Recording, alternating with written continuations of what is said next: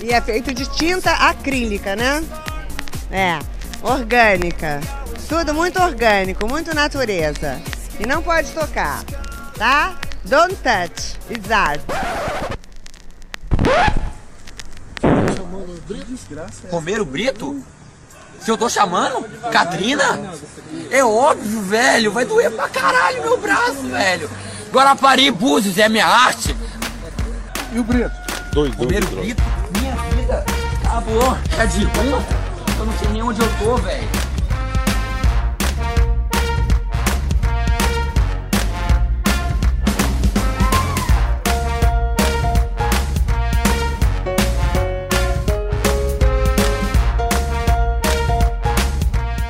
Ok, ok. Aqui é a Lana e esse é o Pataquadas. Pataquada, que significa presepada, palhaçada, tolice, traquinagem, fazer arte. Aqui você fica sabendo das notícias mais quentes do mundo da arte. E como eu estou gravando esse episódio antes do Denis Almeida mandar a coluna dele, é, eu não sei sobre o que o Denis vai falar. Então vai ficar aí como uma surpresa para vocês no final do episódio. Lembrando sempre que todas as notícias estarão linkadas no post do episódio no site notamanuscrita.com. Bora lá. Começando pelas notícias internacionais. Justin! Oh, I don't speak English. I don't speak Portuguese. Justin. Justin. Ju- Justin. Justin. Justin. Justin.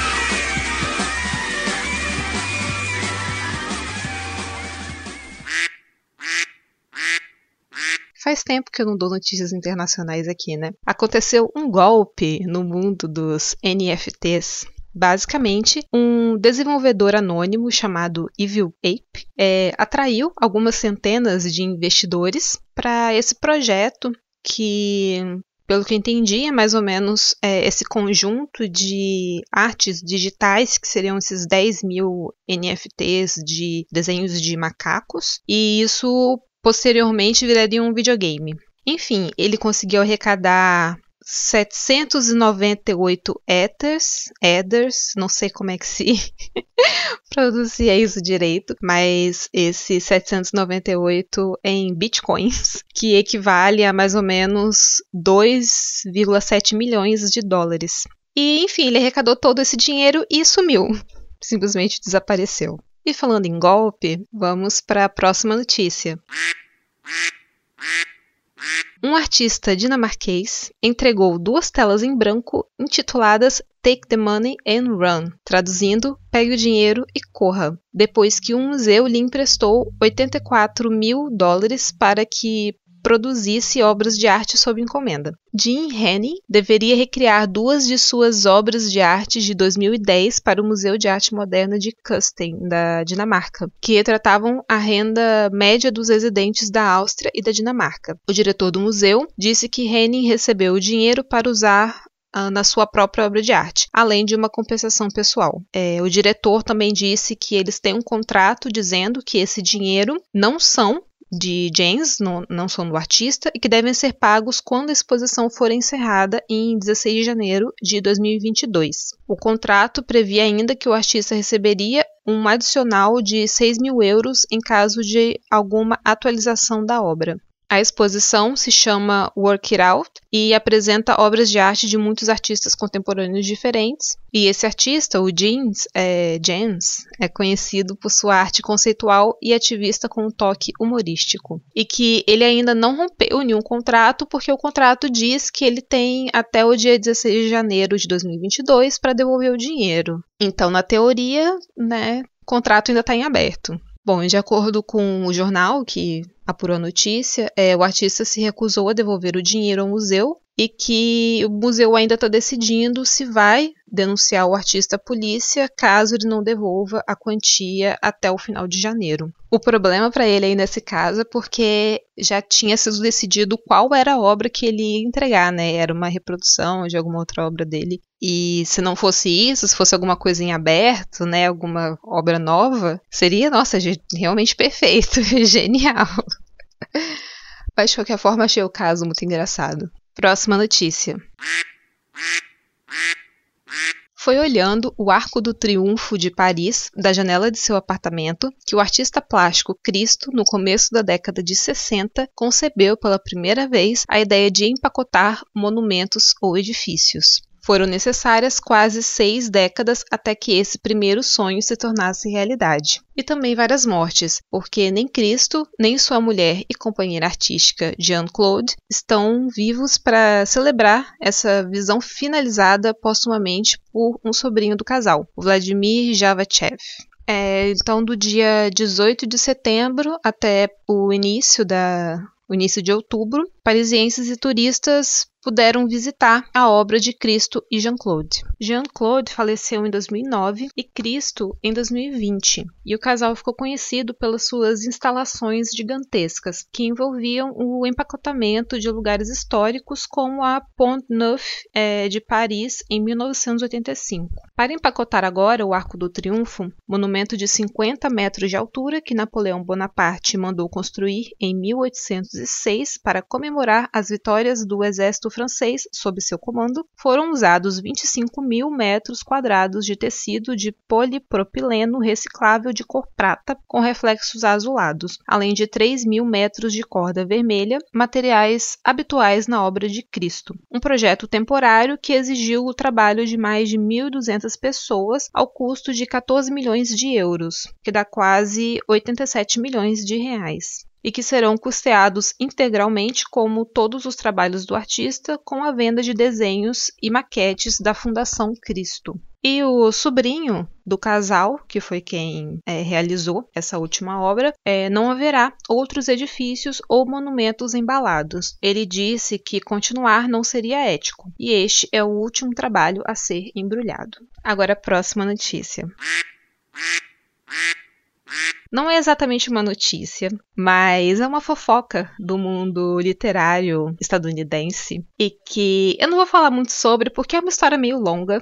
Mas quem tiver interesse, o link vai estar tá no, no post do episódio, como sempre. O título é Who is the Bad Art Friend? E o texto está em inglês. Então, é para quem tiver é, quem souber ler inglês ou tiver paciência de ir lá no Google traduzir e tal. Um texto um pouco longo, mas vale a pena, sabe? Pegar a pipoquinha, um vinho, uma cervejinha e, e ler, porque para quem gosta de fofoca é uma fofoca interessante. Mas é basicamente essa briga entre duas escritoras, que são uma delas com relativamente conhecida no mercado literário norte-americano, né? E, enfim, uma, uma, uma treta ali na amizade das duas, envolvendo é, livro, obviamente, doação de rim, enfim, é uma história curiosa vale a pena a leitura. Então fica aí como uma dica de leitura de fofoca para edificar, não é o fim de semana de vocês. Próxima notícia. Agora notícias aqui do Brasil. Vamos mostrar cultura para esse povo? Vamos, faz um gritinho aí pra nós.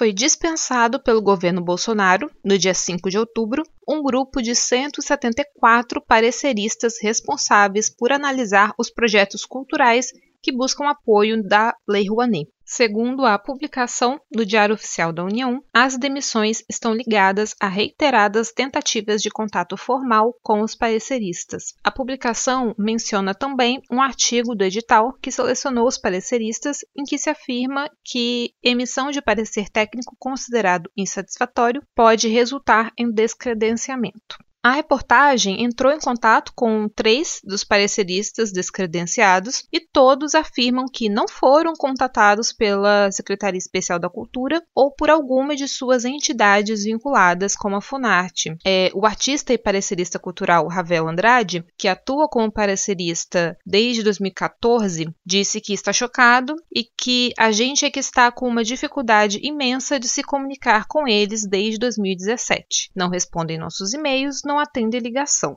Ele diz que, em seu período de parecerista, a secretaria só enviou quatro demandas de análise de relatório de cumprimento de objeto. Ele ainda afirma que tentou entrar em contato com a secretaria após um problema envolvendo pagamento por seus serviços, mas não conseguiu solucionar o problema. A gestora cultural Alexandra Lima que também está entre os pareceristas descredenciados, disse que só ficou sabendo da dispensa por meio de um grupo de WhatsApp composto pelos pareceristas e que ela conta que é, parecerista desde 2015 e que nunca foi enviado a ela um projeto para análise. E o, um outro parecerista, José Luiz de Freitas, disse que, na verdade, eles nem entraram em contato e que ele, por exemplo, não tem acesso ao SALIC, Sistema de Apoio às Leis de Incentivo à Cultura, que é a plataforma da Lei Rouanet, há mais de 40 dias, que ele foi bloqueado. Segundo ele, o relacionamento da secretaria com os pareceristas está é há muito tempo marcado pela desorganização, mesmo antes do governo Bolsonaro. E esses três pareceristas que foram ouvidos pela reportagem afirmam que costumam fazer postagens abertamente anti-Bolsonaro nas suas redes sociais. Será isso uma coincidência? Eu Acho que não. Nas redes sociais, a diretora do Departamento de Fomento Indireto da Secretaria Especial de Cultura, Flávia Faria Lima, afirmou que o grupo de pareceristas que está sendo descredenciado é um grupo que não respondia aos chamados e, portanto, estava prejudicando o setor, e que em breve eles farão um novo chamamento para cobrir este número. Os pareceristas são responsáveis pelas análises preliminares dos projetos que pleiteiam captar recursos via Lei Rouanet. Nas fases finais, os projetos são apresentados apresentados pela CENIC, a Comissão Nacional de Incentivo à Cultura, que está paralisada há seis meses. Só nesta semana, a gestão Frias lançou um edital para nova composição que deve entrar em vigor em 2022. Próxima notícia. O Ministério Público Federal do Rio de Janeiro denunciou é, o ex-coordenador de análise técnica de projetos culturais do Programa Nacional de Apoio à Cultura, Ronaldo Daniel Gomes, por crime previsto no artigo 39 da Lei Rouanet. Gomes foi quem anunciou o parecer que reprovou o Festival de Jazz do Capão após os proponentes publicarem em rede social que o evento era um festival antifascista e pela democracia. O artigo 39 da atual lei de incentivo aponta que constitui crime punível com a reclusão de 2 a 6 meses e multa de 20% do valor do projeto qualquer discriminação de natureza política que atente contra a liberdade de expressão, de atividade intelectual e artística, de consciência ou crença, de andamento dos projetos a que se refere esta lei. E ouvido pelo Ministério Público, Gomes afirmou que não recebeu ordem superior para excluir o parecer favorável elaborado pela profissional credenciada e substituir pelo de sua autoria. Como o servidor não tem antecedentes criminais, o Ministério Público propôs a transação penal para a prestação de 200 horas de serviços comunitários. Próxima notícia. A identidade original da Cinemateca foi retomada três anos após a troca. O letreiro com o logo antigo foi acrescentado à fachada do prédio matriz na Vila Clementino, na zona sul de São Paulo. A identidade visual foi criada pelo designer gráfico brasileiro Alexandre Vollmer em 1954. O logo foi usado inicialmente pela Filmoteca do Museu de Arte Moderna de São Paulo, que se tornou posteriormente a Cinemateca. Em 2018, a SERP decidiu mudar o logotipo, dizendo que o formato era parecido com um órgão genital masculino. Bom, para quem não conhece essa logo, vão lá no Google procurar, dar uma olhada na imagem, porque realmente a primeira coisa que vem à cabeça é isso daí. O retorno à identidade original faz parte das negociações com o governo federal e a Secretaria Especial de Cultura para que a gestão emergencial da Cinemateca seja assumida pela SAC, Sociedade Amigos da Cinemateca. Os documentos já foram enviados pela entidade e a expectativa é que se assuma a gestão no dia 15 de outubro. O contrato emergencial tem duração de três meses. A expectativa é que uma nova organização social assuma a gestão da Cinemateca em janeiro de 2022. Próxima notícia. Desde 2002, quando Injeção abriu um novo flanco para as vozes femininas no funk, sendo posteriormente sampleada pelo produtor americana Diplo em Buck Dun Gun, sucesso da rapper singalesa Mia, Daisy Tigrona coleciona experiências tão marcantes quanto díspares de turnês da Europa e uma crise depressiva que a afastou dos palcos por quase quatro anos. Um hábito, contudo, permanece desde os tempos que ela assinava apenas Daisy Maria Gonçalves da Silva. O ato da escrita foi a poesia que a levou a se tornar MC há quase duas décadas no baile do Coroado, na Cidade de Deus, comunidade da Zona Oeste, onde mora com o marido e os três filhos. E são suas narrativas autobiográficas ou ficcionais que estão abrindo as portas em outro meio, o das artes visuais. Desde abril, Deise integra a segunda turma da Residência de Pesquisa em Artes do MAN, do Rio, com outros 14 artistas. A iniciativa é realizada pela instituição em parceria com o Capacete, um dos principais programas de residência da cidade, que tem Camila Rocha Campos como diretora artística. Desde o dia 11 de setembro, Daisy tem a instalação Livro de Pau entre as obras da coletiva. A obra é formada por nove portas instaladas juntas como se fossem páginas, todas envelopadas com papel pardo e cobertas com uma história escrita por Daisy com caneta e lápis de pedreiro. Para montar o trabalho, Daisy comprou portas usadas e recorreu à ajuda do marido e dos filhos, em seus dias de folga, no Hospital Municipal Lourenço Jorge, na Barra onde está lotada como servidora da Conlurb. A narrativa traz a trajetória de um menino de comunidade até seus 17 anos, com passagens ficcionais e outras inspiradas em suas próprias memórias. A residência do MAN tem foco justamente na escrita, com a proposta de fornecer ferramentas para que os artistas criem um vocabulário sobre si e suas obras. O projeto terá como resultado a publicação de textos individuais no site do museu ainda em setembro e a gravação de podcasts que deverão ser veiculados em outubro. Para Camila, a obra criada por Daisy para a mostra dá continuidade ao processo de autodeterminação iniciado na residência. E desde 2019, trabalhando com a produtora Baticu, Daisy tenta equacionar a rotina no São Lourenço Jorge com a retomada da carreira musical e sua investida nas artes visuais. Um de seus próximos objetivos é retomar o curso de inglês para voltar às turnês internacionais, bem como poder trocar com artistas e instituições de fora. Próxima notícia. A atriz Fernanda Montenegro será a próxima imortal da Academia Brasileira de Letras. O resultado oficial será divulgado apenas no dia 4 de novembro. No entanto, ninguém quis concorrer com ela, em sinal de respeito. Eu acho justo. O prazo para novas inscrições já foi encerrado. Montenegro, que completa 92 anos este mês, ocupará a cadeira número 17, que era de Afonso Arinos de Melo Franco, morto em março de 2020. A atriz oficializou sua candidatura no dia 6 de agosto, um dia depois de Gilberto Gil também declarar interesse em fazer parte da ABL, mas em outra vaga. As cadeiras que eram ocupadas por Alfredo Bose, Murilo Melo Filho e Marco Maciel também estão vagas na ABL. Agora fiquem com a coluna do Denis.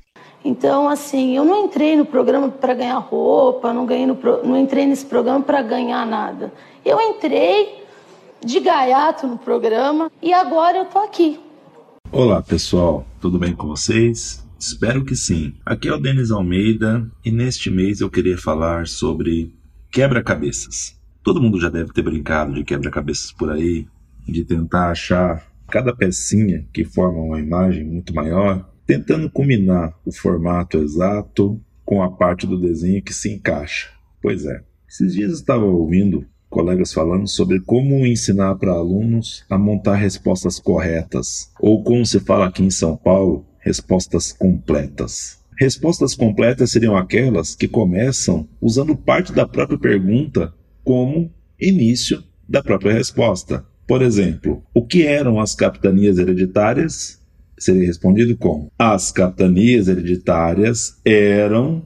E aí participa a resposta. Pois bem, uma técnica que alguns professores usam para tentar explicar para os alunos como montar essa tal resposta completa é imaginar a resposta como peças de quebra-cabeça que se juntam. Você monta uma peça do quebra-cabeça, que seria aquela parte da própria pergunta. E aí tentaria achar a peça que se combina exatamente com esta primeira peça.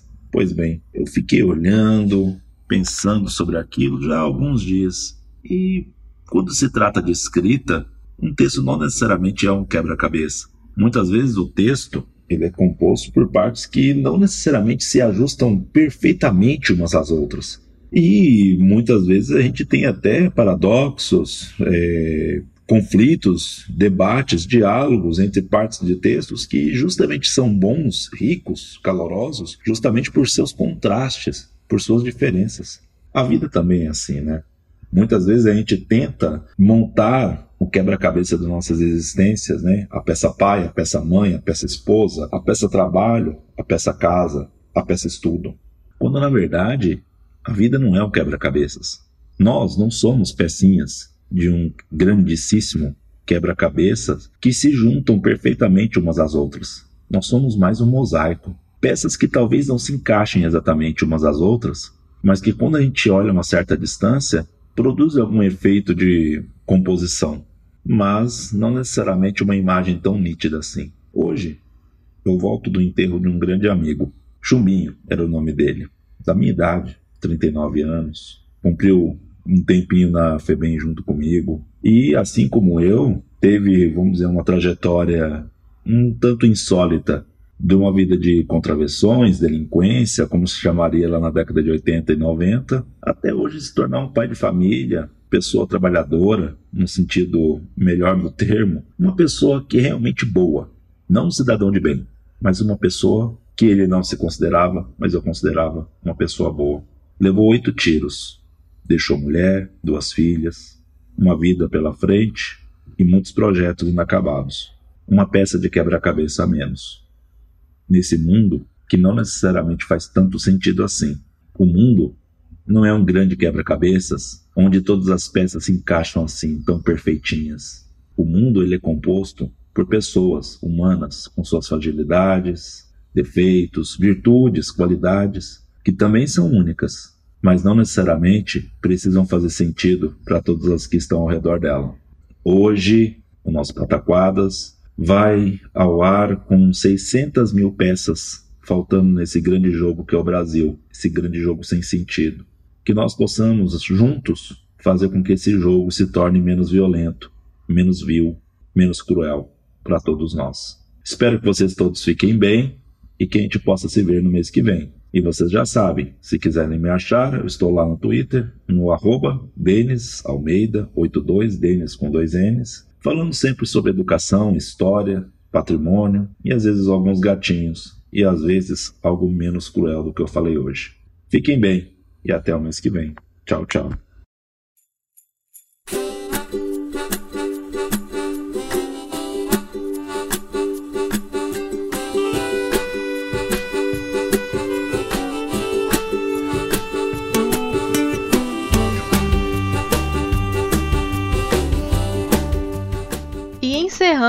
Pataquadas de hoje. Se você gosta mesmo da gente e acredita no nosso trabalho, não deixe de nos avaliar no iTunes, nos agregadores por aí e nos seguir no Spotify, porque assim você ajuda muito a gente a crescer. E espalhe a palavra do podcast. Divulgue por aí para os seus amigos, nos seus grupos de WhatsApp e Telegram. Se você puder nos ajudar financeiramente, nós temos planos mensais no PicPay de 1, 2 e 5 reais. E se você gostou, tiver um comentário, uma notícia, fala com a gente. Você pode mandar um e-mail para o não gmail.com, lembrando que o D de pode é mudo, ou falar com a gente nas redes. Tem um Twitter e Instagram oficial, que é o do Tiwi, ambos arroba não pode tocar. Ou você pode falar também uh, com a gente nos nossos perfis pessoais, que estarão todos linkados no post do episódio. E acesse o site notamanuscrita.com, porque lá, além de você encontrar os nossos episódios, você também encontra contos, crônicas, resenhas e outras produções dos nossos participantes. E por hoje é só. Semana que vem estaremos aqui com mais um episódio do Não Pode Tocar. Tchau!